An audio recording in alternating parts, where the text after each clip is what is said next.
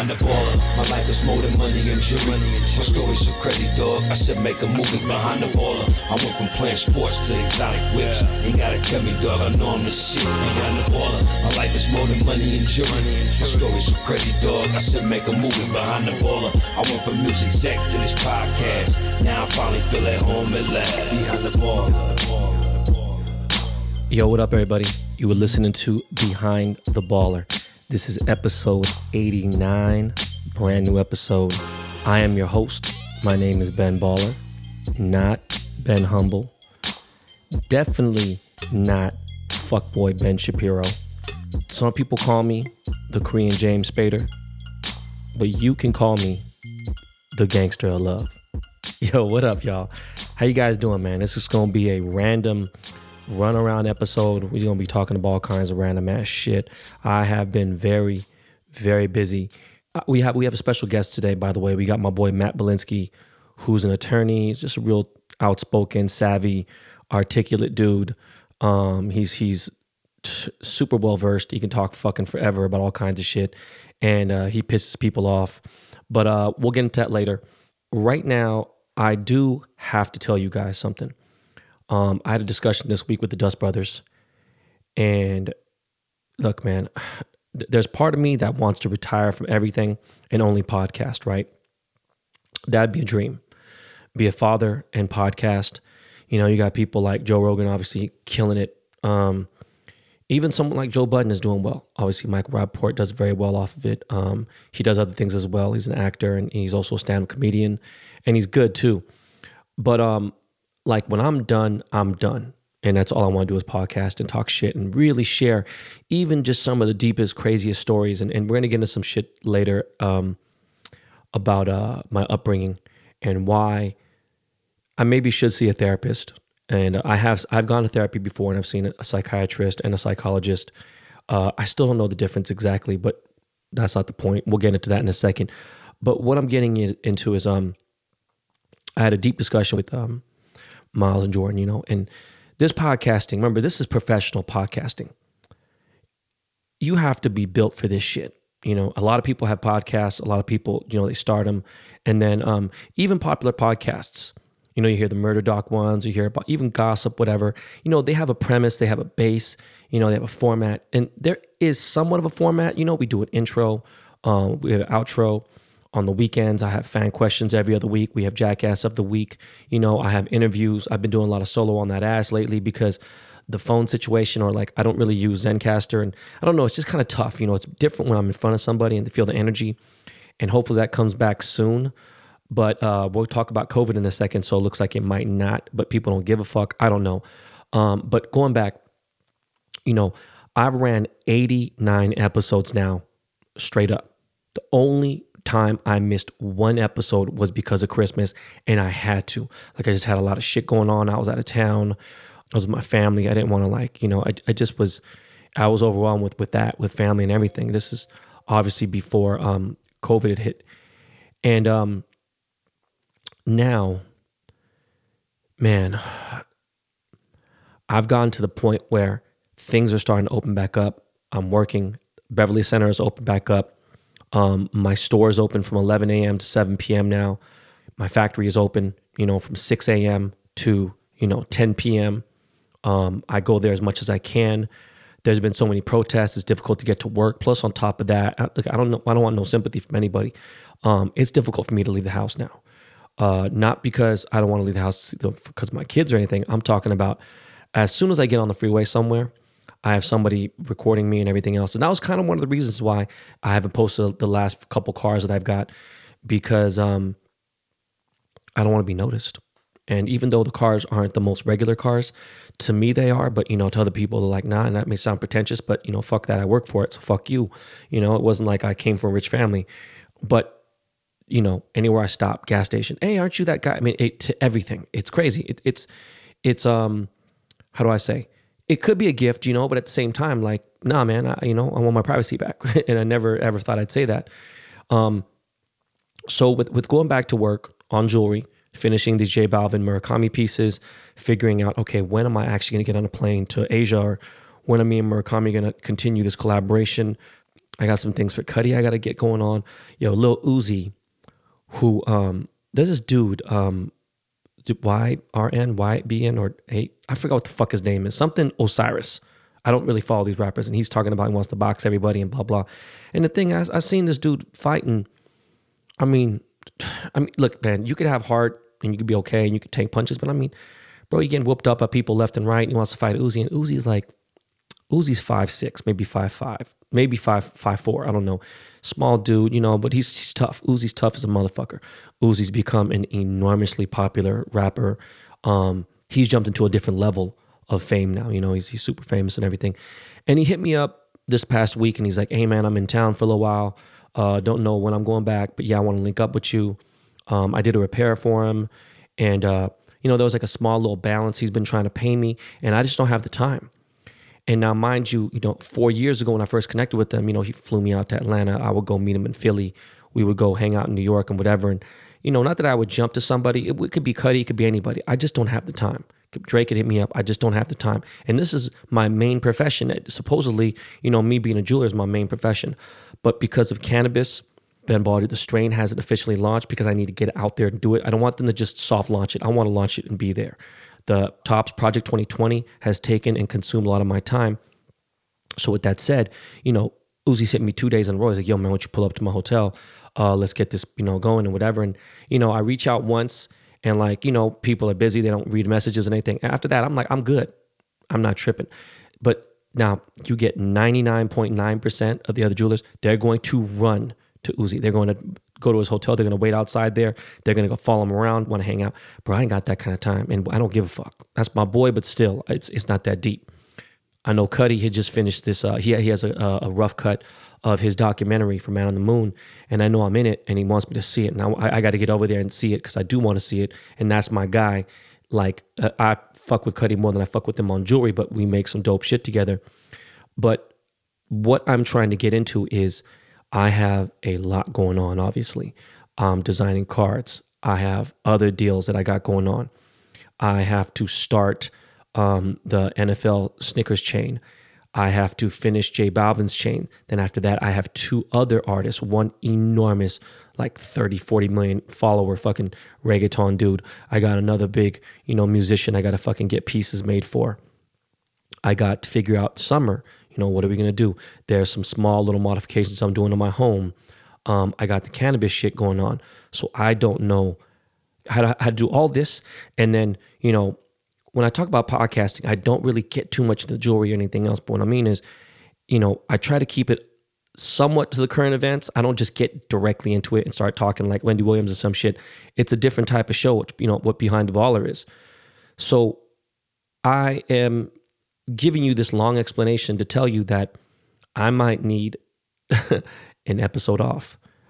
Before we launch episode 100, I think I might take one off just because I might need to go into, the woods. And that just sounds crazy even say that. Jump into an RV, take my family to a cabin and decompress for 5 days and then come back and still make it for an episode. So after I record one, boom, I'm like, all right, I'm going to miss whether Thursdays, maybe I'll miss Mondays. I don't know what I'm going to do. I need to miss one episode.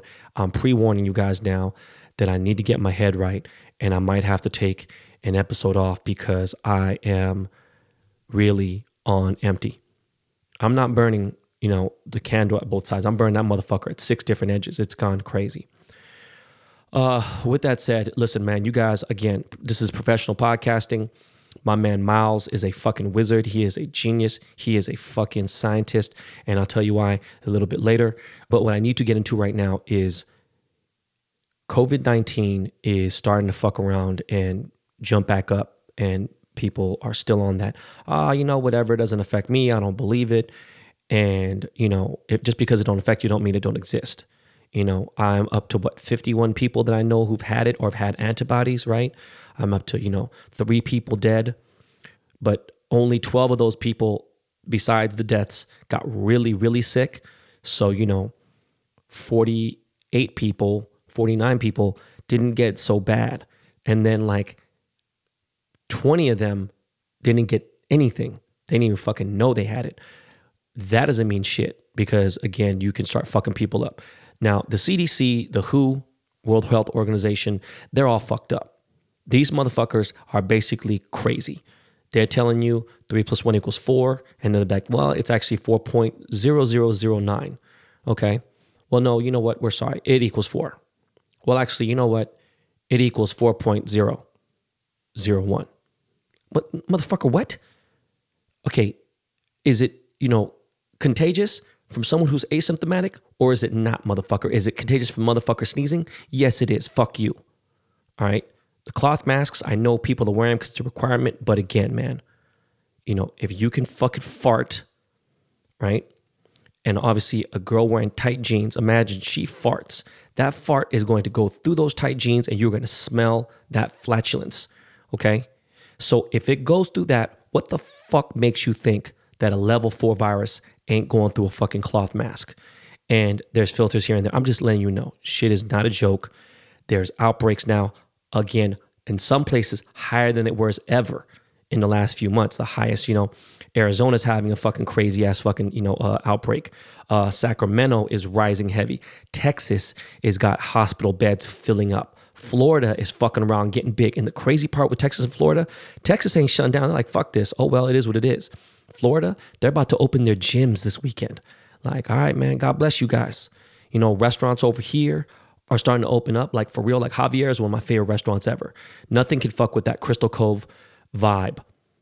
Crystal Cove is in Newport Beach. It is like the Bel Air of Newport Beach. It's where Newport Coast. It's where Kobe Bryant lived, and they got a Javier's there, and they have a Masters Ocean Club, and it's just something about the vibes there and the food.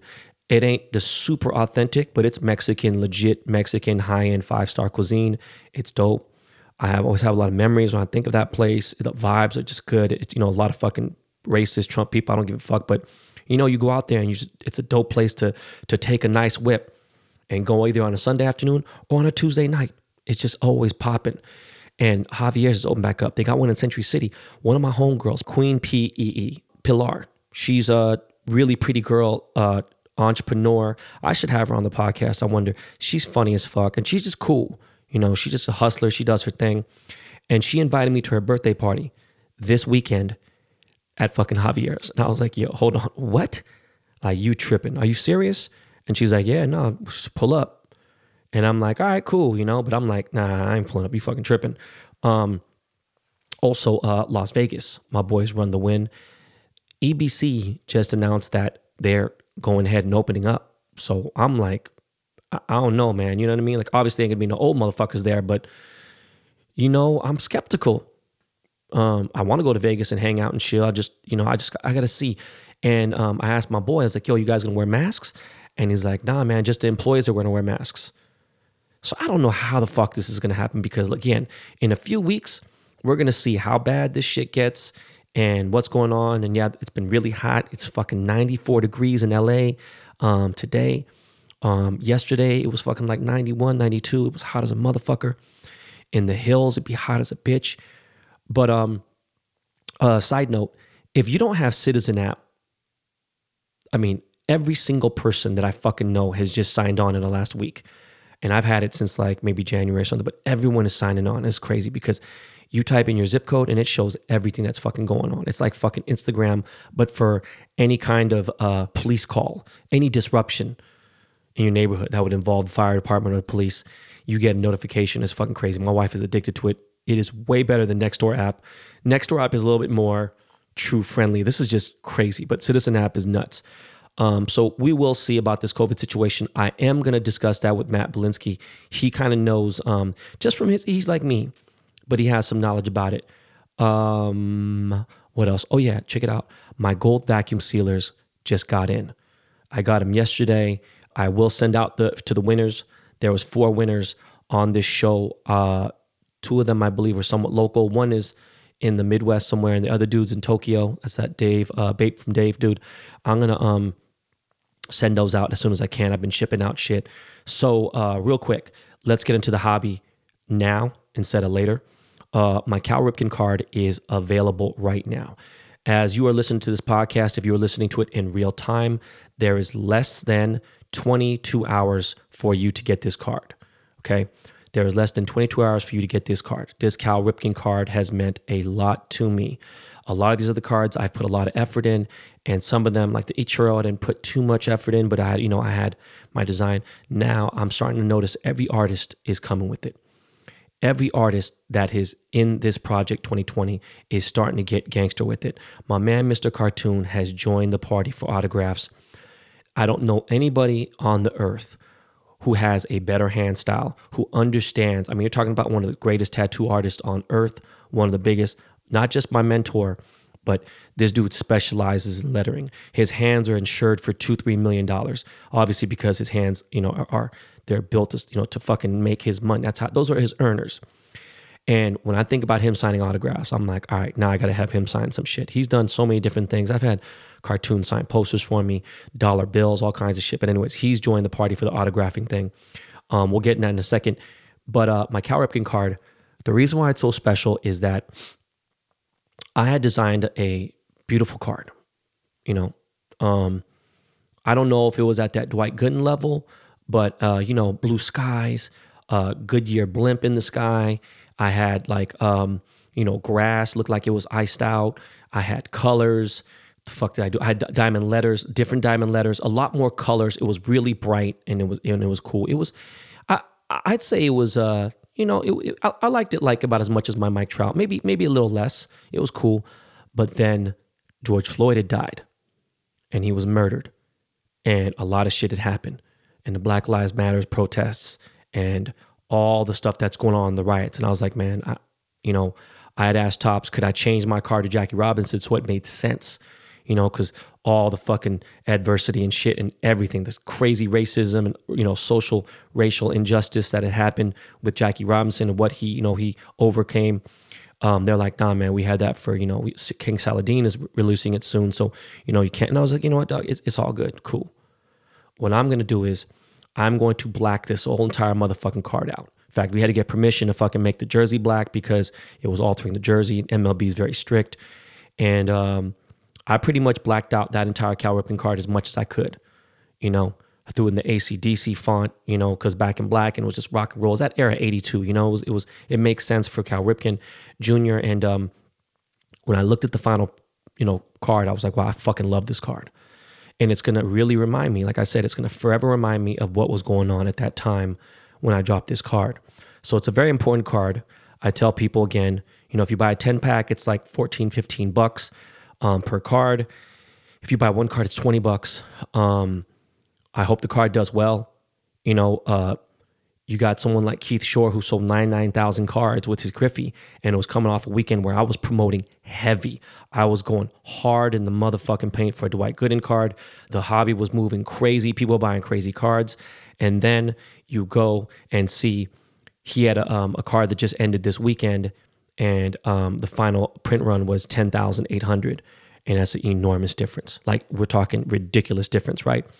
And there's been kind of a correction, like I said, in the hobby with everything else. The Blake card did very well. I collab with them on that. I don't think I'll be collabing with anybody else. I'm going to be focusing on my shit. And with that said, you know, this Ripken card, I want it to do well because the better it does, the more I can give. You know, I've been doing a lot of donating and a lot of charity work and things like that. And it's great because it's for a great cause. And by the way, my error card, the Trout error card that I put fuck on and everything else, actually happened to be, it was won by one of my friends, mutual friends. So it was actually won by somebody locally who is a professional poker player.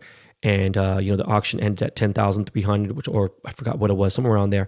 And the great thing about it was half of the money went to 100 Black Men of Atlanta. You should look up that charity. It is amazing. They enrich young Black men in Atlanta, you know, extracurricular outside of school to build them, mold them, and groom them to fucking amazing people.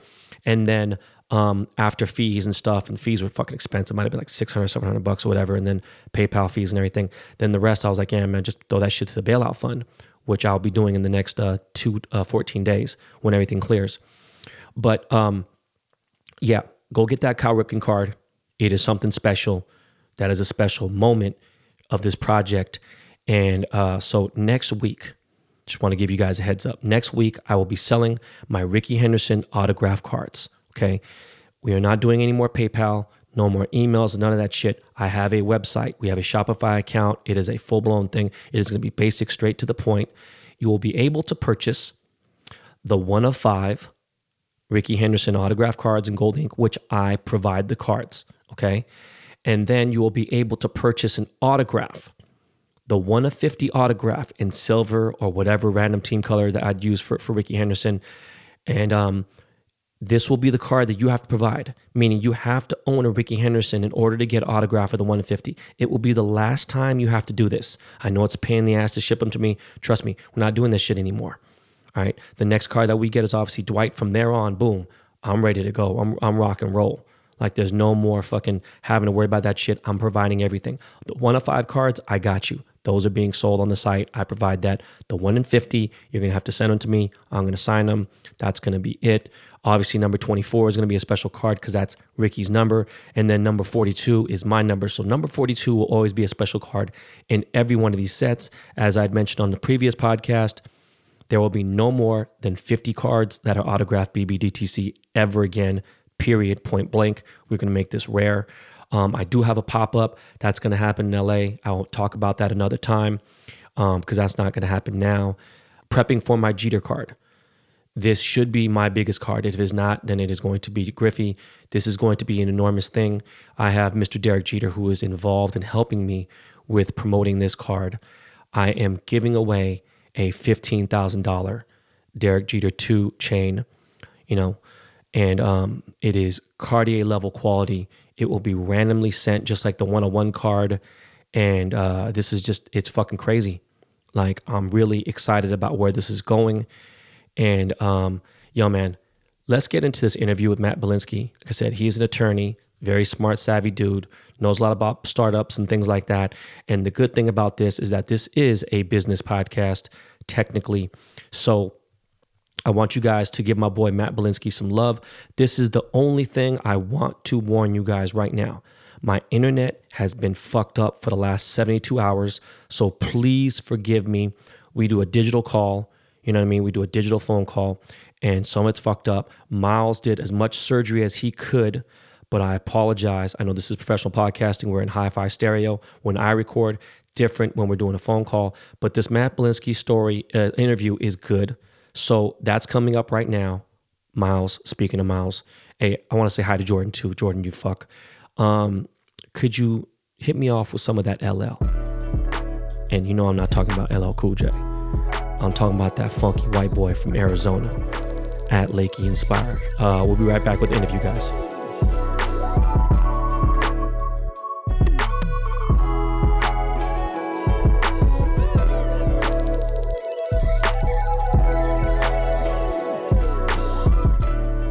Huge thanks to Podcorn for sponsoring this episode. If you or your friends have a podcast and are looking to explore sponsorship opportunities and start monetizing your podcast, sign up at podcorn.com/podcasters. My own personal experience using Podcorn has been great. Really friendly, hardworking people who have connected behind the baller with many of the sponsorships that you've heard on this show. Best part is that unlike some other advertisers, they get you paid fast. Great communication, great tech, and lightning fast turnaround for payment. Podcorn is sponsoring this episode, but I've recommended them to my friends who have podcasts, and now I'm recommending them to you. Podcorn is a marketplace connecting podcasters to amazing podcast sponsorship opportunities, such as host-read ads, interview segments, topical discussions, and more. With Podcorn, there is no middleman. Podcasters of all sizes can browse and choose opportunities right on the platform, set their own rates, and collaborate with brands directly without any exclusivities. You never give up any rights to your podcast, and Podcorn is here to support you at every step and ensure you're protected and compensated for the work that you do for brands. Click the link in my show notes to sign up to Podcorn and start browsing sponsorship opportunities. Check out podcorn.com/podcasters. Thanks to our friends at Podcorn, who love bringing BTB sponsorships so much that they want to become a sponsor as well. Big things coming for Podcorn and Behind the Baller. Yo, what up, y'all? You are tuned in to Behind the Baller, another episode. We have a special guest. He goes by the name Matt Belinsky. I assume that is his government name. He's going to tell you why he's here. That is the official name. Yo, listen, do me a favor. First of all, man, thank you for coming on the show. I know you're very outspoken. Do me a favor. Please tell the good listeners, the people, what it is that you exactly do and why you rile feathers up so well. Oh, man. And the last part of that could be a few different things, but let's see. I'm an attorney in Los Angeles.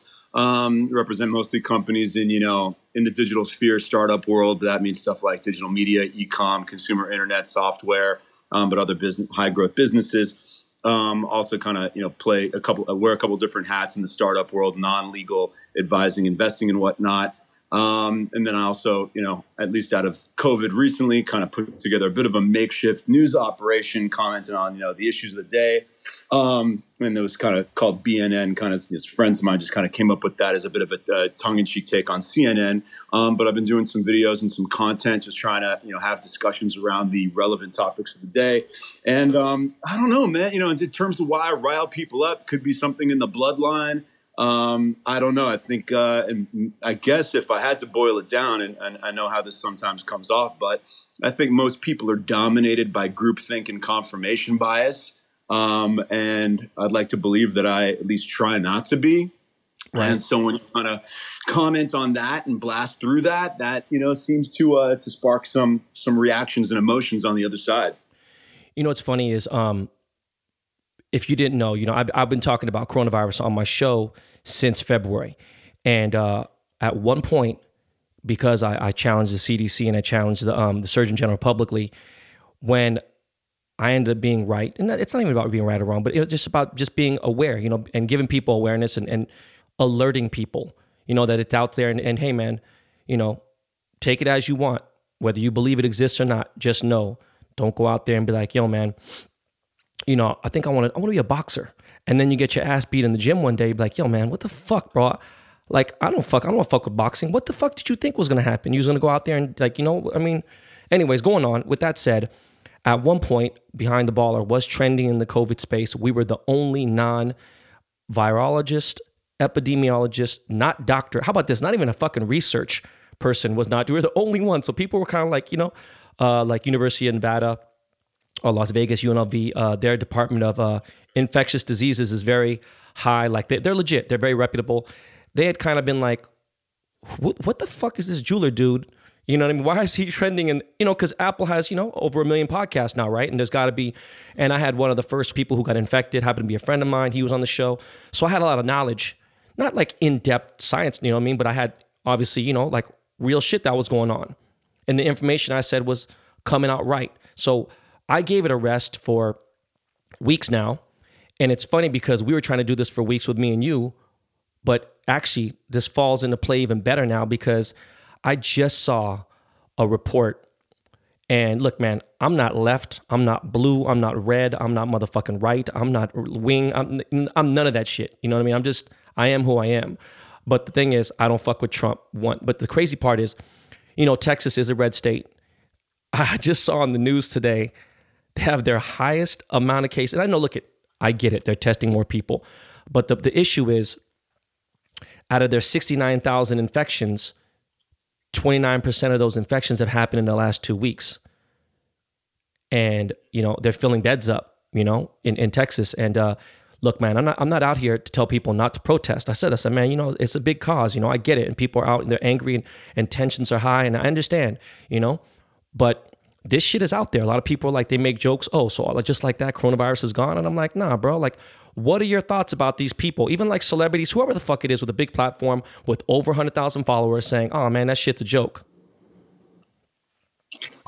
Like, what's your thoughts on that? Yeah. I mean, listen, hey, we're me and you are a couple of straight shooters, right? So, I'm going to, it's a needle to thread, obviously, because who's going to sit here and deny that there's a very powerful emotion and powerful force towards organizing, protesting, and doing that right now. And that, you know, I would be a fool to sit here and deny that there's legitimacy to it, or that, you know, simply society's not going to move with some of that powerful energy. On the other hand, there is a true and just unavoidable, if you're trying to look at things clearly, contrast and, you know, conflict between, all right, 3 weeks ago, you've got officials and you've got, you know, a certain piece of the elite that are very, you know, very aggressively saying, hey, this is dangerous. We've got to stay at home. These lockdowns make sense. We've got to put public health first, and are coming with one message, and then are coming with a completely different message a couple weeks later. And you just can't, you know, I know that a lot of people right now want to sidestep some of these issues, but there just is a logical conflict between those two things. And so, you know, you've got to, obviously you start, you know, unpacking that and looking at it from a few different angles and judging, and as what I think is a place that me and you are both resided is, listen, we're about judging the risks and the benefits and the costs and the benefits. And so you got to do that here. And I think, you know, anyone who is being responsible is saying, like, listen, guys, if, you know, if you do feel powerful enough about this to go and protest and go, you know, be in a high density situation, I mean, be aware of the risks that you're taking, and to the extent that you can take precautions. But let's be honest. I mean, it's hard to take precautions in those types of situations. Part of the whole idea of these protests and rallies is a bit of a boisterous energy. So, you know, the kind of calm, more distant, okay, let's maintain social distancing, let's wear masks, let's take these precautions, it kind of has a bit of an inherent conflict with that. So it's very difficult, and, you know, it's going to be something that every person with a platform has to measure on, you know, within their own judgment based on the costs and benefits. I mean, but you got to understand, though, it's when you're talking about 60,000 people in Hollywood, there's no such thing as fucking social distancing. You know, you could be screaming through masks. You know, 80% of these people don't have any kind of a filter in their mask, literally wearing cloth. And, you know, I know memes are funny, and you see these memes are like, you think if you could smell a fart through a girl's tight jeans, what the fuck you think that cloth mask is going to do to a fucking level 4 virus? You know, and I'm being serious. Yeah, level 4 virus is going to go right through that fucking mask. So, you know, I'm just saying, how do you feel about people saying that the virus is just gone? I think it's much like people saying that the virus was non-existent in the first place. I mean, I think it's nonsense, and because it requires ignoring very obvious evidence. And while I think that we can say it's that difficult place to reside where you can acknowledge that some of the projections and concerns may have been overwrought. I mean, it didn't end up being as bad in a lot of regards as certain people suggested, and not just certain people, certain credible people. Yet it's still a risk and still a thing. But that was good, though. You know what I mean? That was a good thing that it was less than what they expected. You know, that's actually, I mean, you know. Absolutely. But look at it. When you're in an environment where everyone is just trying to be right and just trying to take their facts to batter the people on the other side over the head, look what that creates, where you've got whoever's going to be nobody's looking for that space that I just described that me and you seem to occupy, right? Everyone's looking for the space of either one, this is a major risk, and everyone's got to essentially, you know, deprioritize all their other desires in life to make sure we protect against this, or they're going to look for the evidence that this was maybe not a hoax, but a hoax adjacent, something that was just a complete mistake and completely exaggerated. And everyone's just looking, and that doesn't lead to good decision-making. That doesn't lead to good judgment, doesn't lead to being smart. It just leads to finding ways to go and, you know, send memes or send a screenshot to your buddy or, you know, post on social media and go try to own the other side. And that, you know, I think we see, look at the ratio. What's the ratio of that type of communication versus people looking for a sensible truth? I mean, the ratio is not good. For sure. And look, I'm not even going to begin. We're not going to discuss in this episode, but a lot of the people that believe that this virus is a hoax or they're the pandemic people, those are all the same people that are anti-vaxxers, which is fucking crazy as fuck, right? And it's just like, yo, man. And some people are like, you know, Ben, man, you're successful. You know, you would do what Korea's doing. And I'm like, man, if it's going to save my son's life, who's at high risk, and he has a very slight chance of living if he were to get it, because he has a severe respiratory illness and he's had it all his life and it's crippled him almost.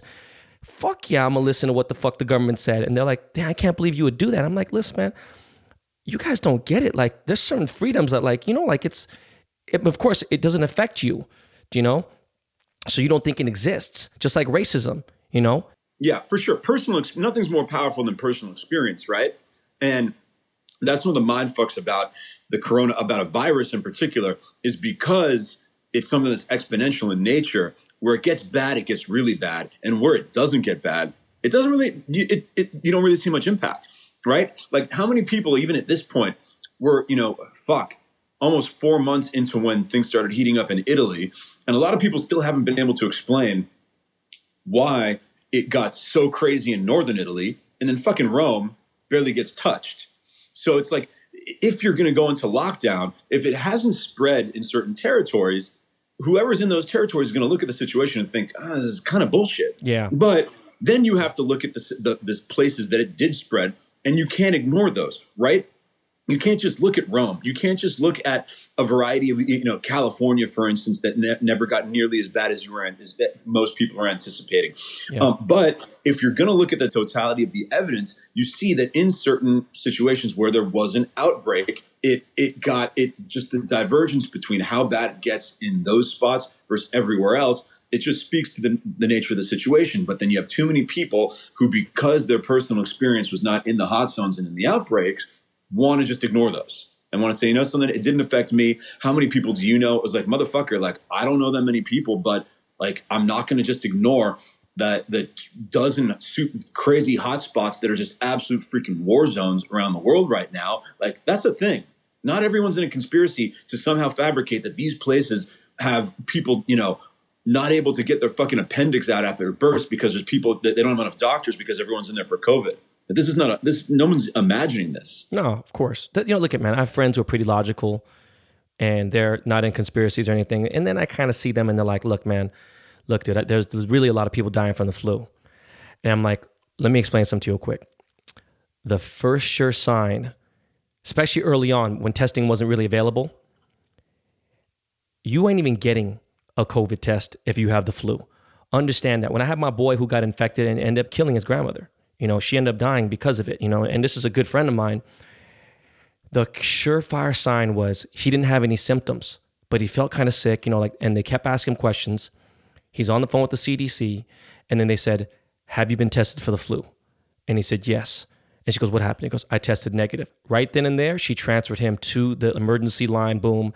And that's when they knew, they said, oh, you know what, this guy has a good chance of having it. That was just because everything he was saying. And a lot of people are saying, oh, you know, they're getting $1,900, $5,000 extra for every person that says has COVID, you know, the insurance companies, the hospitals, blah, blah, whatever. And I'm telling my boy, I'm like, bro, if it was the fucking flu and they tested positive for the flu, they're not going in that room. Do you know what I mean? It's two different things. It's like, I can't explain to you, like, you're not going to service BMWs in a Benz dealership. And he was like, wait a second, what do you mean? And I'm like, forget it, dog. You're just not listening to me right now.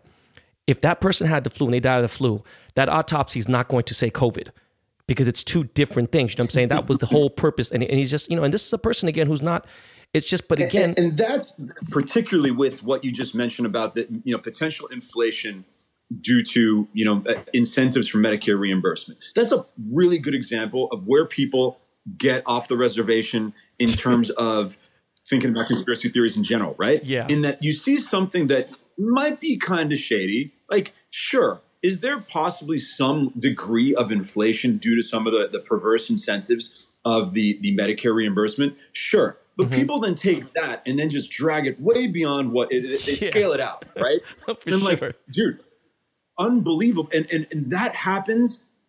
Listen, this is obviously, I'm making picking an arbitrary number here, but I'm pretty sure like a very high majority of conspiracy theories come from that, of seeing something that is could be a little sinister, could be a perverse incentive, and then just blowing it completely out of proportion. Like, guys, we don't have the same Medicare system. The same system does not exist in Spain. It doesn't exist in the UK. It doesn't exist in Italy. It doesn't exist in all these other places that are like very obvious breakout spaces as well. So how do you account for those? But nobody wants to go through this, you know, the past the second layer of thinking. No one wants to have to account for all those factors. They want to see one variable and then come up with their fucking theory. They don't even want to open the screen door. They just want one way. And anyway, look at, man, let's get into this shit real quick. So how do you think conspiracy theories and conspiracy content like Plandemic become popularized? One certainly what I just mentioned in terms of being able to identify a few mildly shady things and then just exploiting that. You know, at this point, we're 70, 80 years into video content. We're about 15 years into digital, a lot of digital video content. These people are not dumb. People have been studying this. They know what moves mountains. They know what gets people's emotions charged.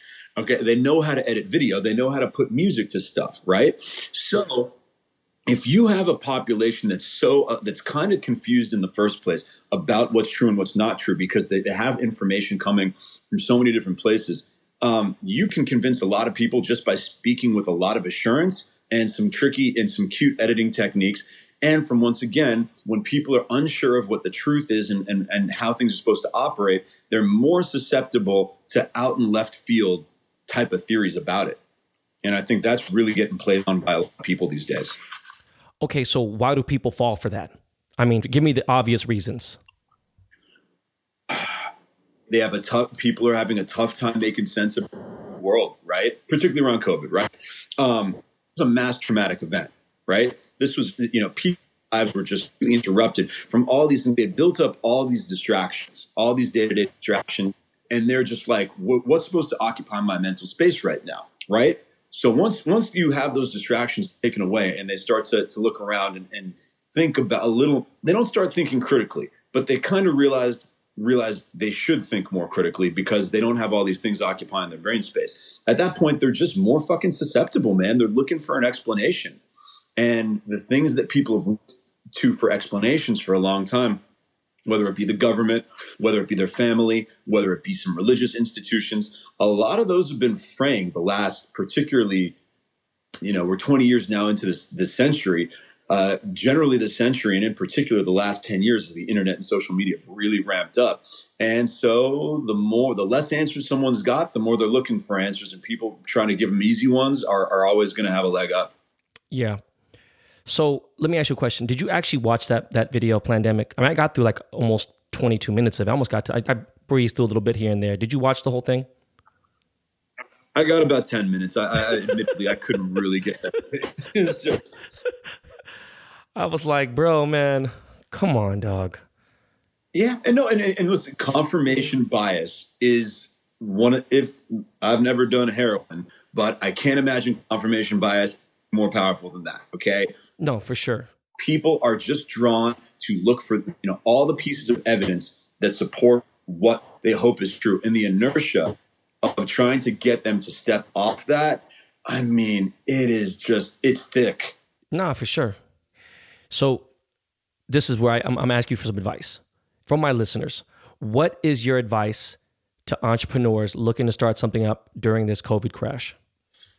Hey, if you've got the stomach for it, this is a good time. I mean, it just is, because once institutions, companies, and habits are broken down, that creates a lot of space for new stuff to pop up. I mean, it's no coincidence that you look back on so many of the big digital and they were started, 2008 to 2011, 12. And, you got to follow the momentum. You look at where behavior is shifting. You look at what's getting attention, and you just kind of follow the attention and attack it aggressively. I kind of think I know that that's kind of vague. It's not, about the blocking and tackling, but, you try to figure out, okay, what shifts are being accelerated right now? Like, this is a weird thing going on with PPE, for instance, that, seems to still be going on, where just so many people who are out there who are hustlers, like, all right, I got to get into PPE deals. And that made a lot of sense. We'll see how sustainable that is. But think about something like, the teleconferencing and work from home. Like, it's clear that that's something that's going to be accelerated, even if it's not going to be as prevalent as people think. Yeah. I read something about Zoom. Zoom did billions or something. I forgot what it is, just in the last few months. Oh, Zoom. Some of the earnings call from Zoom, like, there are VCs and tech guys that I follow on Twitter. I've never seen them react the way that they did to Zoom's earnings call last week. It's insane. Like, the amount of free cash flow that they're generating is like psychotic. So, but here's an interesting way to look at that is someone said something very interesting. Is that Zoom is just the compact and Prodigy era of teleconferencing. Like, this is just stage one. Yeah. This is just the early stages. Damn. So as this evolves, they're going to have to keep on enhancing that experience. And that could be, you know, in terms of the tech directly, in terms of, I mean, I don't know. I think there's going to have to be more like an official delivery service specifically delivering for corporations to their employees who are at home, right? Because what you want to just, everyone's just going to rely on Postmates and DoorDash, and who the hell knows how long those are going to be around. Like, just as a for instance, right? So don't think that just because Zoom is out there that the story's already been told on teleconferencing and, you know, and there's no more money to be made. No, of course, dude. Okay, so look, man, I always tell people, look, dude, just because something is successful don't mean that there can't be a part two or another company similar to it, because if that was the case, then Burger King and Carl's Jr. and Jack in the Box, these other fucking $1 billion companies would never exist. They would be like, ah, fuck it. You know, it's like, oh, McDonald's is successful. Oh, bro, look at what Zoom did, right? If there's that much market, then someone's got enough, there's enough market share to eat up. You trim a little bit, you trim 5, 10, 15% off that. I mean, good God. And we're just getting going. For real. What is force majeure, right? And why is it such a key legal business issue in regards to COVID? Yeah, okay, so force majeure, and this is one that's been kicked around. I mean, you know, more people have been discussing this than you would have ever imagined. I mean, it's technically, you know, a term for it that means act of God, and the confines of contracts is that if an act of God or other events outside the reasonable control of either party in a contract occurs. So, I mean, in the context of COVID, a lot of it is, you know, retailers and businesses that are you know, tenants that can't use their office space or can't use their retail space. So I was like, listen, guys, an event beyond our control, you know, interceded, right? So we can't use the space. You can't lease it to us. We can't utilize it. So a force majeure has been enacted, and we should be excused from performance. At least that's the argument being made by tenants. Landlords want to argue, you know, depending on the language in the contract, certainly want to argue in the opposite direction. Or for instance, a sporting event. Let's say that, you know, the NBA you had sponsors who had already bought time from, you know, NBA or sports broadcasts. I mean, they expected, other than maybe one game gets canceled because of an earthquake or God knows what, right? They weren't expecting 20, 25, 30 games to get canceled. So, okay, now that a force majeure, you know, now that an act of God, in this case, you know, COVID and the pandemic has occurred, that's going to interfere in the, you know, that's going to may or may not excuse the performance of one party in the contract. And so the thing is, that's interesting about this pandemic is that pandemic is not a term that I've seen, you know, 5,000 of these clauses, right? You see earthquake, you see fire, you see casualty, you see war. You don't really often see pandemic, but it's the way that these clauses are phrased, kind of, it's in kind of a litany. So it's kind of like expected that it will also capture some concepts that haven't been expressly written in the clause. So there's a lot of room for interpretation of whether or not a pandemic applies to the clauses. So obviously every one of these provisions is separate. You got to look at the specific language, but there's going to be a lot of battles over whether or not this definition of force majeure included pandemic. So that's the generalities around that. And then one, you know, interesting tip that I think that was something that just kind of came to me as I was, you know, doing some contracts that are now starting under the regime of COVID, is you want to make sure that you say in the contract that, you know, whatever the conditions are as of the date of the contract, don't constitute a force majeure. Because think about it like this. Like, I do a lot of brand deals, right? A brand is asking this influencer to put together some content and participate in a campaign in exchange for some cash. So if we enter into that contract and there's just a normal force majeure clause, let's say, you know, a week into it, the brand wants to back out. They'll just throw the force majeure flag and say, hey, we're in the middle of a pandemic. And it's like, motherfucker, you knew we were in a pandemic when we entered into the contract, but the language might not accommodate that. Okay, guys, you hear that? That is very good advice right there. That's especially for the influencers that follow me, other people that are trying to do that. That's some good advice. How do you see things playing out with China? Man, I mean, I would have said, you know, something completely different a week or two ago. I mean, you know, for a minute or two, it really did seem like a lot of the United States, a lot of the Western countries, and a lot of the other industrial powers were allying against China. Said, listen, we can't let this one country consume that much of the world's manufacturing, and it leads to us all being dependent on them economically. I mean, you had India, you had Japan, you know, funding some repatriation of some of their manufacturing to the homeland. You had India. India smelled blood, right? India was like, okay, we have the manpower. We want this business. Hey, anyone who wants to step away from China, please come to India. And then there's some people, and once again, this is not just people who are foreigners who manufacture in India. I mean, I've literally talked with infrastructure experts from India, said like, listen, we can soak up some of this business, but it's going to be a minute or two because we're just not as good. We don't have the logistics down as well, but we need to get there. And then, you know, with what the upheaval that's been going on in the U.S., you know, the last couple of weeks, it's kind of drawn, you know, the world's biggest consumer economy's attention away from that. And is the U.S. really going to be there to lead a charge of all these industrialized nations to take their business away from China?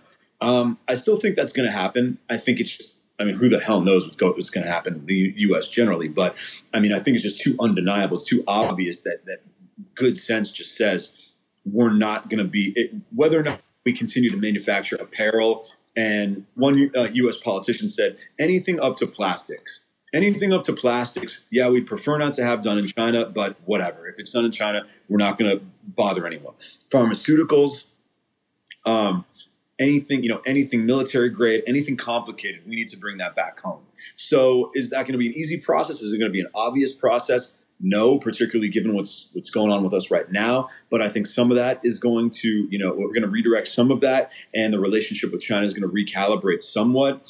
And we're going to have to see if, you know, some of the other Asian nations that are not very happy with China right now take a sterner tone with them. If India is able to really fill that gap in manufacturing capability, and then also, you know, what's going on with. Sorry, I always mispronounce it, but Huawei in terms of 5G, you saw the British government the U.S. had been trying to get the Brits to not use Huawei for a bunch of 5G infrastructure. And they had been failing at that for a while. The U.K. just said, listen, their products are better. We don't care that they might be a strategic rival. A few weeks ago, once again, we'll have to see after this upheaval what transpires. The British government had dropped that position and was, you know, gravitating towards the U.S. on 5G. So, you know, that's a really tough one. I think it's the critical, if not the critical issue of the coming period, one of them. And but it's one that's shifting rapidly because, yeah, my perspective on that has shifted quite a bit over the course of the last 2 weeks because while a lot of these countries, the U.S. included, had their eyes on China and how they were going to recalibrate that relationship, we've obviously gravitated towards other priorities right now. I mean, look, man, off firsthand, I used to own a factory in China, in mainland China, not fucking Beijing, not Shanghai, like for real. And I've discussed it, not going to get into that. They're far more superior as far as look at labor, imagine. And let me just give you perspective. I'm a jeweler, okay?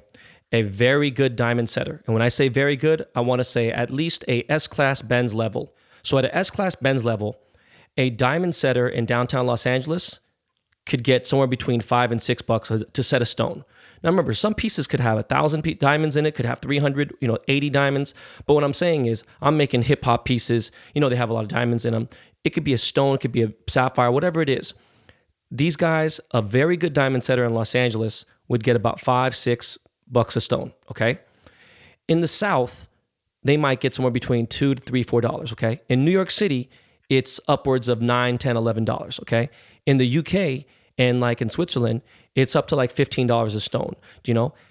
In Hong Kong, or in China even, if you find the right place, there are places that are giving you that S-class level setting, and they're doing it for fucking 25 cents a fucking stone. They're doing legitimate New York, LA. You know, they're not doing Cartier level, but they're doing legitimate S-Class Benz level work for 25 cents a fucking stone. So with that said, and they're doing it ridiculously. Now, on another level, I own a cannabis pen company. In January, before anyone knew, well, people knew about the pandemic because, well, a couple things were going on. Chinese New Year was happening, so we knew we were going to shut down. It happens with everyone that's in the garment industry, whatever. We use a pen technology called C-Cell. C-Cell technology it's like the Apple technology for cannabis pens, vape pens, disposables especially. So, we ordered a shit ton, close to 1 million pens, and we expected I will be good. Come March, April, we're running low on pens. So we order the pens. Everything's shut down in China. There's a 70-day quarantine. You can't do nothing. Boom. So finally, our pens are ready to go. The factory owners are gangsters. They go and ship the shit out. Man, that shit sat in customs for almost 2 months. Do you know what I mean? With all the shit that's going on. And like, yo, man, you can't get infected. The shit's been in a fucking boat, on a slow boat, for like 7 days. By the time it got to us, ain't nobody, you know what I mean? There's no fucking virus on the fucking pens. Give us our pens. I just got the shits like 3 days ago. But I'm just letting you know, that's just, it's just crazy, just the way we tried. There's only Taiwan. I wish there was a place in America that could create that pen and do it at the same rate and for the same price and everything. It's just fucked up. It is what it is. But anyways, my last question for you is, do you believe, in your own personal opinion, do you think a second round of coronavirus is going to hit and it's going to fuck us up? I feel analogy I would make is almost like the kind of wars that we've been in, the U.S. has been in this century, in that we don't win them and we don't lose them, right? In that we haven't crushed the coronavirus. You know, like, listen, like you're looking right now, Texas, Georgia, Arizona, a couple of the territories there, you're seeing some rise. You're not seeing a crazy rise, but you're seeing some rise. And I think some of that obviously has to do with, you know, the fact that it's seasonal, right? And, you know, just like there's fucking flu season, it looks like there's COVID season. It's going to be more prevalent sometimes than others. So I think you're going to see some, it's going to stay there. I don't think it's going to be this massive spike in the way that we saw New York, you know, obviously New York and New Jersey in March and April, or, you know, New Orleans or Detroit or some of those hot spots. I think it's going to kind of, for better, for worse, and hey, everyone can have their own opinion and own viewpoint on this, but it's going to be one of these slow burns, like an Afghanistan war that, you know, everyone kind of forgets about, but it's kind of in the back of your mind. But then you turn around and, oh shit, we've been there for 17 years and it's just been this perpetual condition. I'm not saying it's going to be perpetual for years, but I think that you're going to see a small rise. It's the numbers, they just have to go up, right? Because you're quadrupling, quintupling, however many times over, the interaction amongst people and how many people are near each other, right? So I think, you know, taking it from lockdown to those conditions, it's going to rise a bit. Okay, let me reiterate this a little bit. I'm sorry. Do you think that we are going to go back into a quarantine again? Maybe, you know, come November. It's probably, that question is probably above my pay grade, but yeah. Okay, is Christmas canceled? Tell me.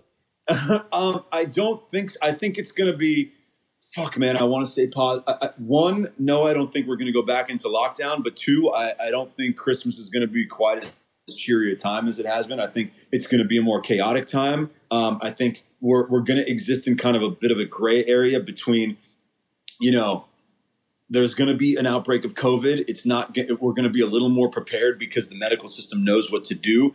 We'll have the PPE, we'll have the supplies. But American society is not going to be operating.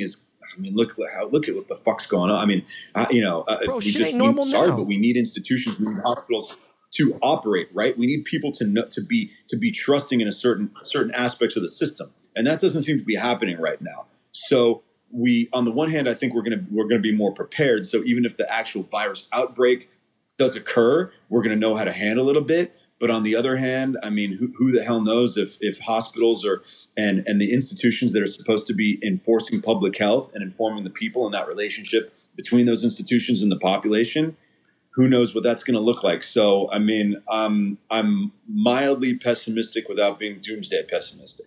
Okay, but like, how do you feel about the hospitality business, the nightclubs, the 5-star dining, you know, going to fucking Ebaldi, you know what I'm saying? Going to eat at Mr. Chow's and how do you feel about that? Like, well, me personally, like, I'll admit it. And, you know, maybe I just feel like, listen, man, I mean, I feel like we've got to the point that this is now a risk that is a part, just like in normal life, every day you go out there kind of subconsciously knowing there's some risks that some things may happen.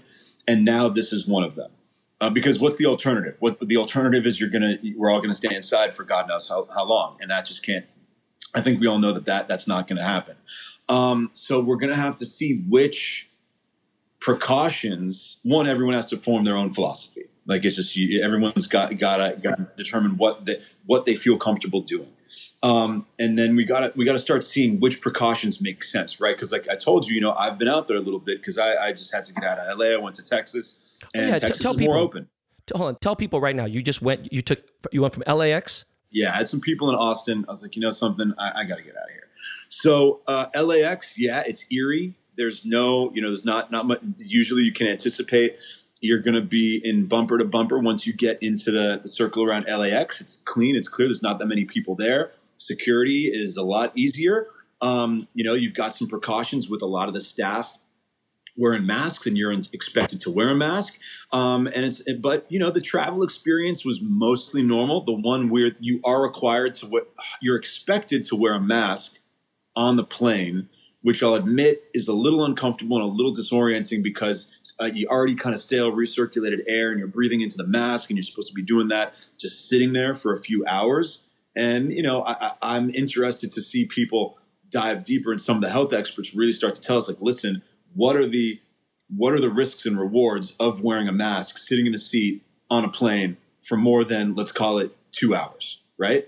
I want to start learning about that. It felt a little weird, and also it felt a little strange and a little off kilter that if you need to drink your drink or eat your food, you don't have to wear the mask. And it's like, all right, well, what if I'm sitting here sipping my fucking coffee for an hour and 15 minutes of the flight?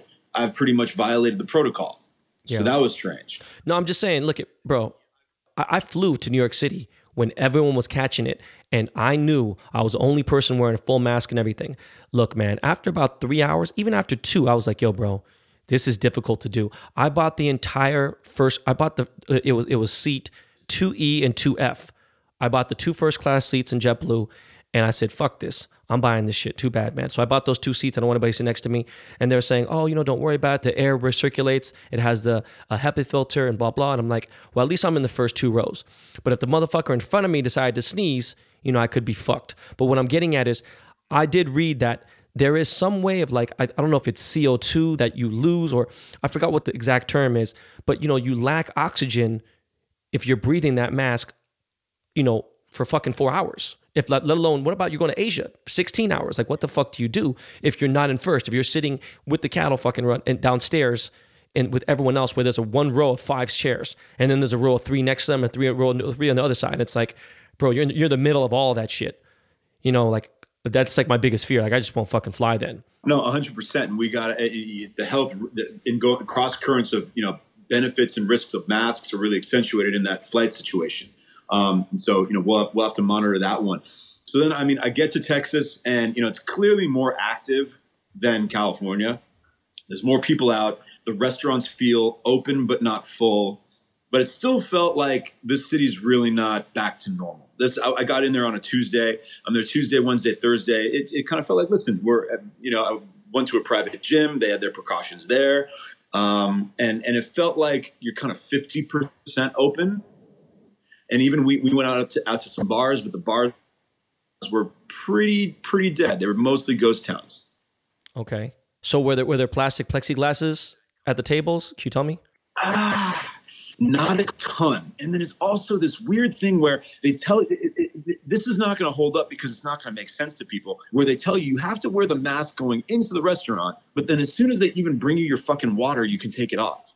Like, all right, like, I see what you guys are trying to do. No, I get it. You're trying to enforce some, like, put some precautions into place, but that's not going to make sense to people. They're going to look at it and say, what's the benefit of me doing this if I'm just literally walking through the threshold of the restaurant and I'm supposed to wear this mask and then I take it off? And I don't know what the answer is. I've got to think this through, and I've got to see how some things transpire, but that's just it. People are going to look at it, and it's not going to be logical to them because it's not. So, I mean, I think we're going to have to develop a consensus on that is precautionary, but that people can sink their teeth into that makes sense. Yeah, I guess we just got to see, bro, because I saw the Las Vegas shit, and I was like, bro, this is some fucked up shit. This is going to be, because I'm not worried about the Las Vegas locals. I'm worried about all the people that are going from New York, Florida, fucking Atlanta, anywhere that had a hot spot, Ohio, all the hot spots, like, man, let's go to Vegas. Fuck this. And that's what happened to Wuhan. 5 million people left Wuhan. You know what I'm saying? They went and fucking got people infected in Italy, you know, so they want to get out. And then the people are like, nah, I don't want to wear a mask. I'm fucking this. I'm anti-vaxxer, blah, blah, whatever. Anyways, man, I'm sorry. That was my last question. But my real last question is, have you been tested for COVID or for antibodies? I haven't been tested. I have not. I had a lot of conversations early on with doctors just telling me about how they were still working out all the kinks and ironing everything out. with the tests. And I was just saying that I'm gonna get tested based on how I feel. If I believe I'm getting sick, even in, you know, I'm pretty tuned to my body, I'm gonna go get tested right away. And, you know, blessed to have access to testing. And then even beyond that, the period where people are trying to figure out what the results of a test mean, and they might have been overestimating the safety that they had by showing some antibodies. And so it felt like there wasn't I wasn't going to get enough clarity on the results of the test to feel that just getting tested just for the fuck of it, and as opposed to in response to not feeling well, was going to make sense. I respect it. Look, Matt, I really appreciate it, man. Every single person who's been on the show, every guest, from, you know, major celebrity to, you know, attorneys now, whatever the fuck it may be, I always ask them, is there a question you would like to ask me? And that's really the final question of the show. Yeah, I mean, you know, listen, the first thing that caught my eye, I told you, you know, when we first talked, it's like, you know, you threw this tweet out, you're just like, man, I'm just a normal guy who likes to hang out, smoke weed, do this and that, but my hustle's no fucking joke. So, you know, you give me a bowl of rice, I'll have a Chinese restaurant for you. And I was like, dude, this dude's good. So where does that hustle come from? How do you, and you know, okay, how about this? How do you maintain that hustle for that amount of time through so many different phases and that amount of energy with all these, with so many balls in the air? I think that's really impressive. I'm going to be honest with you, man. It's about to fall all apart very soon. I just had a conversation with my producers. I know Miles and Jordan are going to listen to this and laugh. My producers, that, you know, of the Behind the Baller podcast, they're workaholics. They're younger. I'm 47, you know, and shit, I'm 47 and a half. And I do realize that there's a lot on my plate. I have a top charting podcast. I have a top jewelry business, which is a overall actual business. I have two different cannabis businesses, and I have a lot of partnerships with sponsors. I have an NFL endorsement. I have a Major League Baseball endorsement, you know, and I'm working with, you know, I have NBA 2K, so basketball with, you know, the video game. Today, everything came on my shoulder, and I said, hey man, look, there has to be a point where I have to kind of maybe delegate. You know what I'm saying? I have to give somebody some responsibility, and there has to be this. And I found a couple of people to help me, but the issue at hand now is I have to stop a few things. I just have to. I'm not fucking, you know, Warren Buffett or anybody else. It's not the control thing. It's the fact that I've been able to do this all myself. So for me to stop for 3 weeks or 4 weeks to teach somebody something, I don't know if I could do that, because it slows down what's going on, and everything's kind of it's synchronized, you know, even through into COVID, you know, even through the pandemic. So with that said, my wife has been, you know, in quarantine for 4.5 months, you know, and my kids have been homeschooled the whole nine. You know, we need to take maybe a possible 7 to 10 day legit break with no phone and no podcast and everything, which, you know, it sucks, but it's something for my family's health. It's something for my wife's stress, for our marriage and everything. So with that said, it's funny you brought that up now.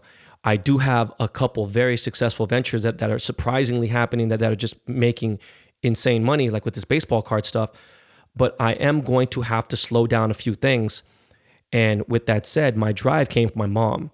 My mom averaged from, I think, around 1980 1979, 1978, from 1978 to like 1992, I think my mom averaged between 90 to 110 hours a week. She never missed, I think she never did less than 90 hours a week work, manual labor. And the crazy part was, it wasn't like she was investing in tons of stocks or anything. She was manually sewing dresses, and then got more machines, then got more workers, then top people. She literally top people until she had a factory of 100 people, and she had it with no money. She started out in the garage.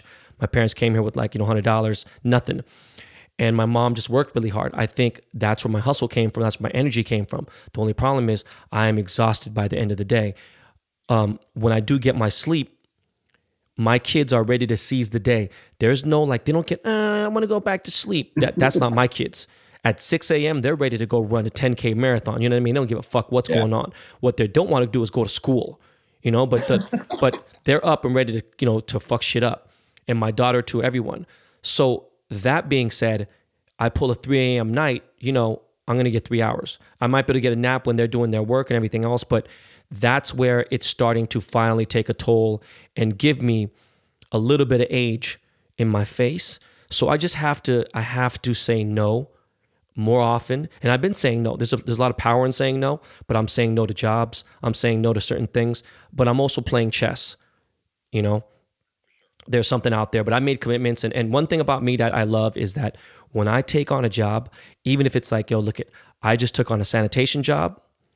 I'm going to be cleaning fucking trash cans and this, and this, but I'm going to be the president of that shit. I'm going to be the Michael Jordan. I'm going to be the Kobe. I'm going to be the Warren Buffett of this game. And that's how I take every endorsement, partnership, or anything I do. But again, it's very exhausting. And now because it's been going really strong and someone on my age to remain relevant in this culture and in this pop, world and influence and whatever, I have to work 20 times harder than the 27-year-old, than the 21-year-old, than the 32-year-old. And every year, I haven't just remained relevant. I've actually even gotten bigger. So I do want to retire in a few years. I do have enough saved, I think, pretty much to where I can still maintain the lifestyle. And that's just where I'm at. That's just me. I hear you, man. Well, Ben, it's been great, listen, a lot of rough stuff going on recently, but it's been great to connect with you recently and, get to know you better and appreciate you having me on here and for you giving us some insight into how you operate, because it's extremely impressive and, look forward to finding ways to collaborate and work with you, going forward for sure. Yeah. And I'd like to say real quickly, no disrespect to all the great guests, because we've had pro NFL, NBA players, we've had celebrities like George Lopez, we've had some big people on here, and not to take anything away from them, but it's very nice to have an intellectual person who is very articulate and uses 3-4 syllable words and has a vast vocabulary. I appreciate it. Matt, man, thank you again. We'll bring you back on soon. Yo, Miles, man, can you throw me some of that Lakey Lake? And we'll be right back with the outro.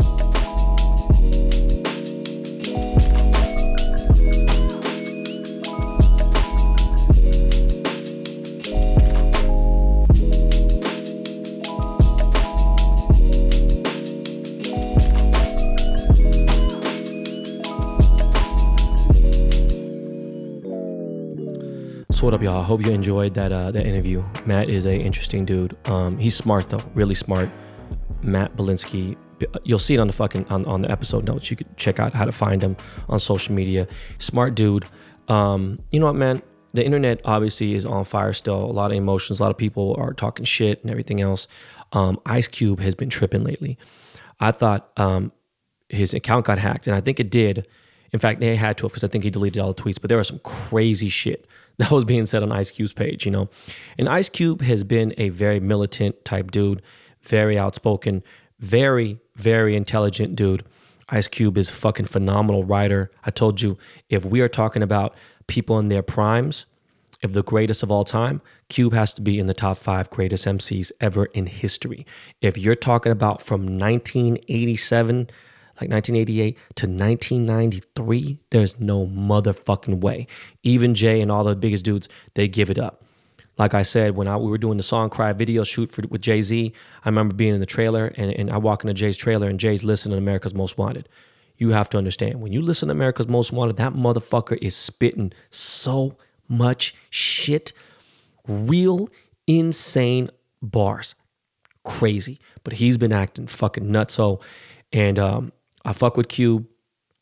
I never had a great personal relationship with Cube. I idolized dude. I ended up working at Priority. I was a fucking head executive. There was like a weird, not a clause, but there was an unwritten rule that you don't speak to Ice Cube. Only like 4 people in the office could. And that right there, I ain't gonna lie to you, because his son O'Shea is like fucks with me. He's a fan of mine. I fuck with him, and I don't say fan like he's a fan of my work, of my jewelry work and everything. Cool dude, seems very chill.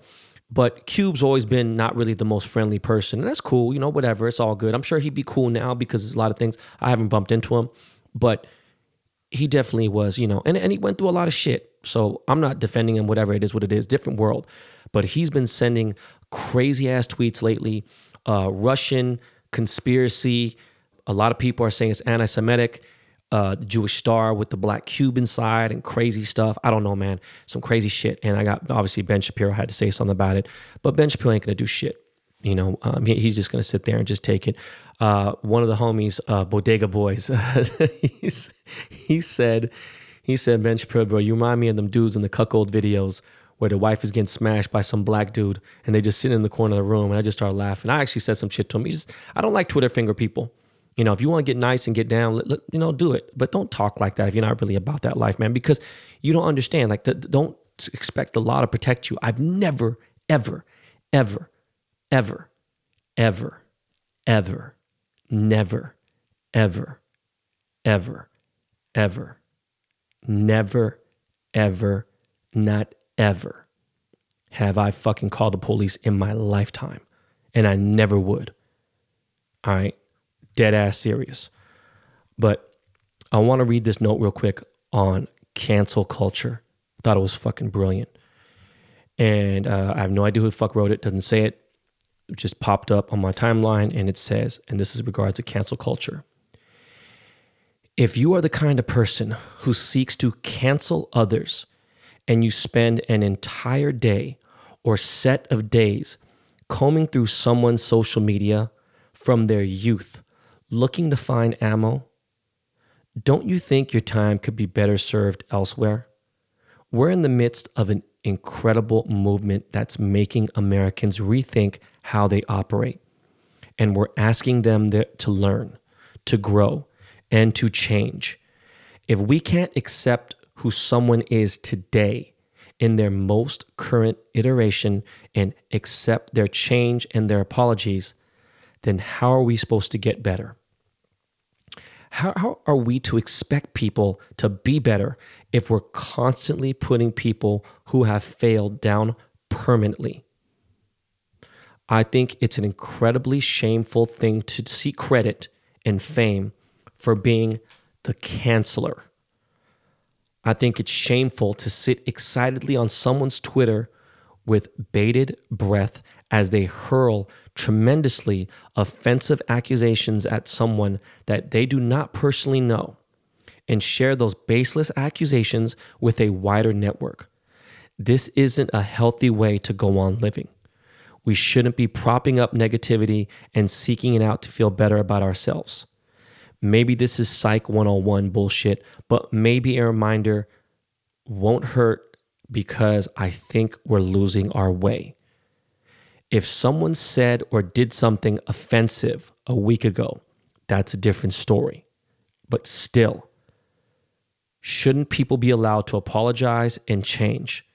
I think we're forgetting what a difference 5 or 10 years can make on our psyche and our progression. Now look, I fucking agree to that times a billion. Motherfucker, do you know who I was 10 years ago? There's tweets about me getting my dick sucked, drinking beer in the shower like 9 years ago. Just talk, I mean, not fuck my talking about, I've been married for 10, like 12, 13 years ago. But what I'm getting at is, you want to find old shit of someone saying faggot or someone saying gook or someone saying the N-word or some shit. Like, man, chill. What the fuck is wrong with you? You know? And it's like, man. And these people, even the ones who are the strongest and toughest, like fucking, like even that dude, Bro Azay, that dumb motherfucker. My boy sent me a picture of this link, and this black chick who works for fucking, what the fuck is the fucking company that did fucking Uncut Gems, A24 or whatever. And she's like, I had pointed out and told him because he's one of my best friends. And bitch, shut the fuck up. Bitch, nobody give a fuck about you, ho. Fuck out of here. Fucking goofy ass bitch, because you fucking friends with this goofy ass ginger fucking Peter Billingsley motherfucker. Fuck him and fuck you. Give a fuck what color you are, bitch. I don't give a fuck what the fuck you're talking about. That shit don't mean nothing. You know how fucking stupid you sound? If we both went on a platform together and you two were on one side of the podium and I was on another podium and we broke down what we've done for society, and this ain't no contest about what I'm just talking about what I've done. A lot of things that were not promoted by me or on my podcast or on my social media or nothing, people be fucking shocked. And then the consensus would be like, nah, listen, nobody can speak who hasn't spent at least, 100 hours with Ben. All right? Do you have any idea how fucking bad you'd look? You'd look like a fucking idiot. So anyways, going on about that cancel culture shit is fucking stupid, okay? You know what else to me is dumb, though, is, and we're done with that. I agree with that statement. I just wanted to read it. But, you know, the YouTube culture, I can't wait till that motherfucker has a real correction, too, because it just needs to just flatten out the bullshit. I try not to watch any car videos that have a person talking about it. I don't want to hear shit about what you got to say, motherfucker. I don't even give a fuck if you're describing the car. I know pretty much everything I need to know. I want to see a car video. Give me some text on the video. I don't want to hear your motherfucking mouth. All right. That goes for Supercar Blondie, who every time I watch a video and she pops up, I want to kill myself. I've met her a couple times. She's shown up to car events. She is just what's wrong with car videos and car bloggers and this, that, whatever. No offense to Alejandro, who's Salamandrin, whatever, and here and there. He's pretty cool, and, you know, I've met him here and there, but at the same time, when I hear his voice and I hear the thing, I'm just like, no, bro, man, come on, man. And, you know, my family, World Star, they post the videos, but it's like someone needs to start a GoFundMe. Actually, I'll pay for it. Supercar Blondie. I forgot what the fuck your name is. Your name is stupid as fuck, number one. Could you imagine my fucking name was fucking Yellow Jeweler? Like, could you fucking imagine Asian Jeweler? That was my fucking name. It's just, come on, man. But her voice alone just makes me fucking want to vomit. And no GoFundMe page. Fuck that. I will pay for the lip injections, for the collagen injections and the fillers inside your lips. You need to get some motherfucking lips. You must drink a bottle of water and that shit falls through your fucking chin and your neck and everything. The fuck is up with you? Like, I'm cool. Going on, entertainment wise, I have started watching Bosch again. That's where it's at. There ain't shit to watch. I literally started season 3 again and I finished season 3. Bosch is so fucking good. I cannot tell you. This is now the 3rd time I have watched every season all back to back. You know what I'm saying? And now it's the 3rd time watching season 3. I just finished season 3. I'm starting season 4 and it's fucking amazing. I wish I spoke about this on the weekend wrap up. Don't know why I didn't. Again, my brain, I told you I am overloaded. I have too much information in my head. I need to fart it out and I need to fucking delete a ton of things in my mind. And, but Be Like Water, a 30 for 30 ESPN documentary on Bruce Lee was very good. I have seen a lot of things on Bruce Lee. I have watched all his movies.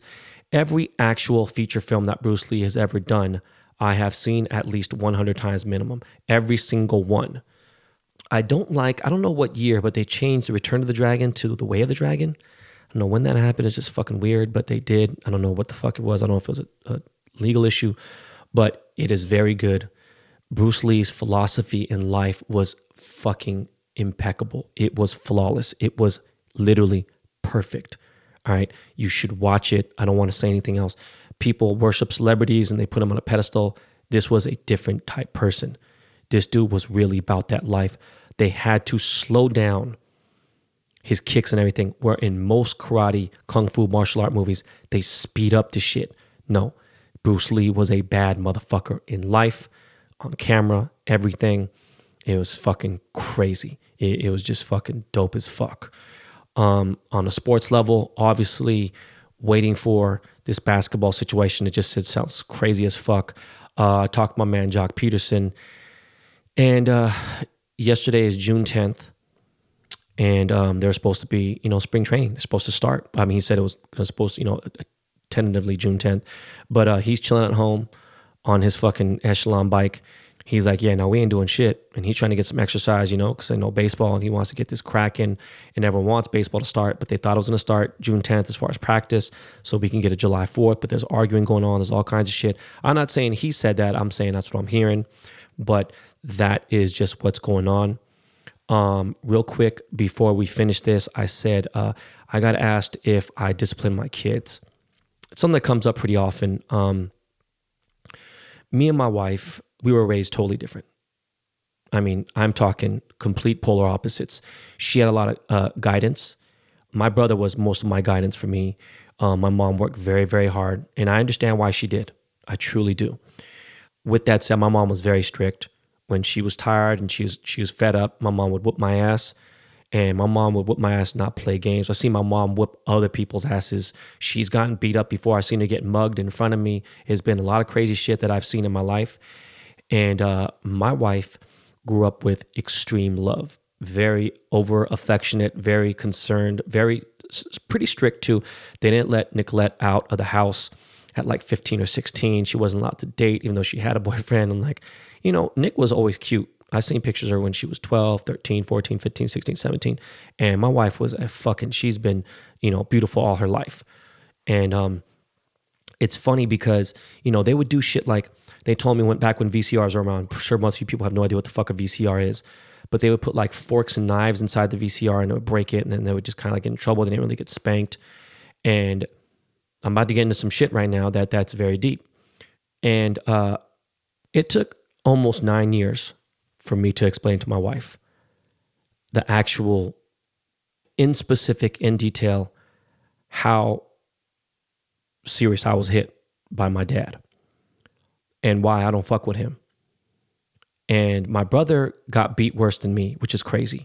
I still think because my brother wasn't around, because he went to boarding school and he was always just focused on school, and that's what my parents, all they cared about was school. Motherfuckers, they were ready to go broke as long as people did well in school, and that was just how Asian families were. Now, what I'm about to tell you, I have to be honest with you. Back in my day, I grew up around a lot of black people. I obviously had Asian family members, right? But it was real common for a Korean fucking dad to beat the shit out of a kid from like the 70s, 80s, and even to the 90s. And when I say beat, I'm talking about spank, hit, stick, belt, you name it. Like, get your ass whooped. That shit don't exist these days. You know, you go to jail and all this other stuff. And I wish that was what it was when I was a kid. But I'm talking about my dad, you know, when I was, you know, young, from age 6 to age 15, all right, for that 9-year span. My dad is like 5'10", 200, but like a solid, this dude was, my dad is a husky guy, right? I'm taller than my dad. You know, he's a husky dude. He would close hand fist punch me in the head, in the mouth, in the back of my neck, in my hands, my arms, my legs.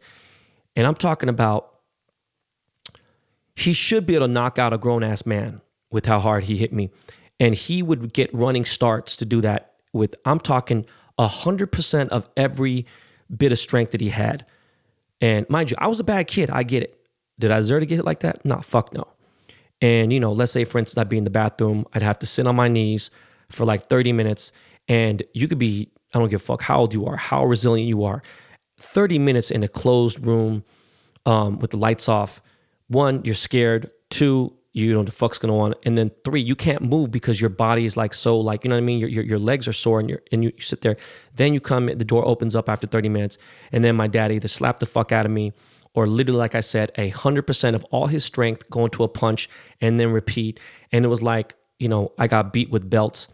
And I remember one time I got hit with the belt so many times. I had lacerations all over my back and everything. So I had to, like, you know, they had to put fucking Vaseline on me. They had to put ice cubes on me. You name it, everything. Because I couldn't go. It was impossible. And I had to miss a day or two of school because I was beaten so bad. I literally had like welts, lacerations, the whole nine. And this was just a common thing that had happened from age, like, I want to say like age 5 to like age 13 or 14. And like now I'm kind of like, yo man, okay, you beat the shit out of me, put it out, whatever. And then, you know, I got kicked out of a lot of schools. I had mentioned that before. I got kicked out of, you know, fucking 9 schools. When I was in kindergarten, I got kicked out of a bunch of schools, but I'm talking about from 6th grade to high school, I was kicked out of so many schools. You know, I got in trouble all the time. I think it was from my upbringing. You know, and there's a lot of fucking mental issues when I think about it. And my biological father, he has dementia. He has a little bit of Alzheimer's. He's just out of it. And trying to talk to him is difficult. And my brother and I, we and this is some very personal shit that I'm getting into.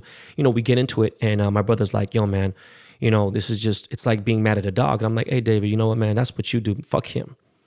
Like, real talk, man. There was just so many of my glory years of high school that should have been great fucking years for me. They sucked. You know, the only thing I did have was sports, and thank God for that. I got into school because of that. But, you know, he felt like that was the best thing for me. I don't think, this is the crazy part, I don't think my dad didn't love me. I think my dad loved me the most, which is the craziest part about all this shit. But that was just how Korean people dealt with this shit. And I think about it like, my kids are so spoiled and whatever, and I kiss them 100 times a day. I tell them there's no affection in a Korean household. That's just, I think it's, you know, with most Asians who are listening to this, if you're over 30, I think you understand that. But I'm talking about, again, if I hit London as hard as I could, I would 100% kill him. Like, he was going, like, it was just crazy. Closed fist, open hand, you name it. And I'm talking like, I couldn't imagine, you know. And he beat my mom's ass as well and everything. It was just too much, man. I think about it now. I was like, nah, man, it's too much. I'm not the bigger guy.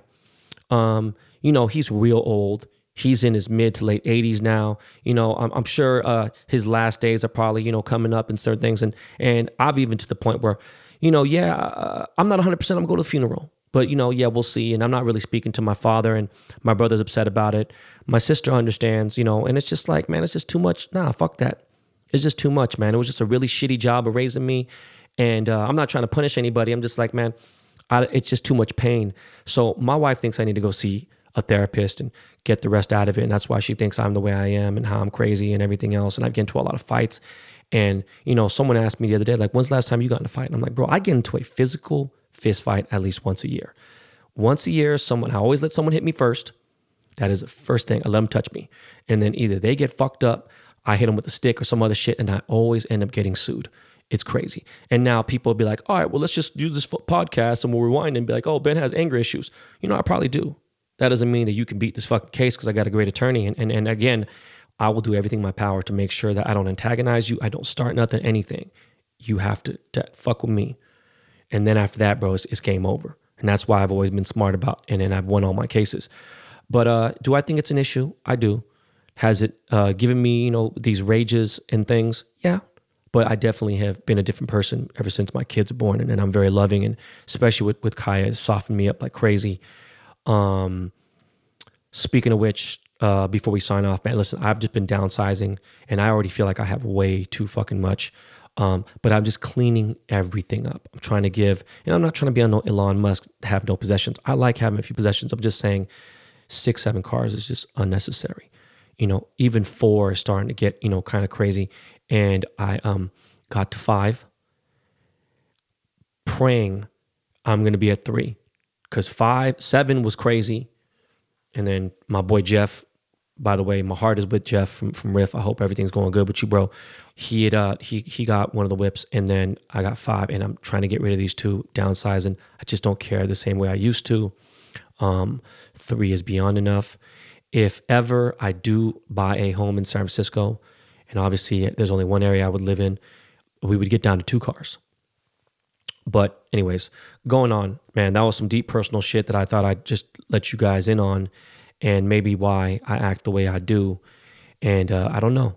You know, again, man, you got to sit into a room and drink some water, take some deep breaths, and, you know, hold your breath for 15 seconds, let it out slowly, just get into some meditation mode. I try to do this shit every single day. I've been really trying to just free my mind. Again, guys, I can't explain to you how much I appreciate all of my listeners. This is a very, very deep episode that I did not plan on it being deep, but that's all the time we got. Again, I don't know how many times I got to tell you guys, please subscribe, please tell your friends, and let them know about Behind the Baller. You know, going to try to figure out episode 100. It's coming. I'm going to try to take some time off. I might not. We don't know yet. I don't know yet. I'm going to figure it all out. Meanwhile, we're going to keep it pushing. This is not your practice life. I want you to understand that. I want you to overstand that, and know that I love you guys. And I just thank you again for all the support. All right, y'all. All right. Yo, Lakey Lake, man. You already know, homie. Take us home, bro.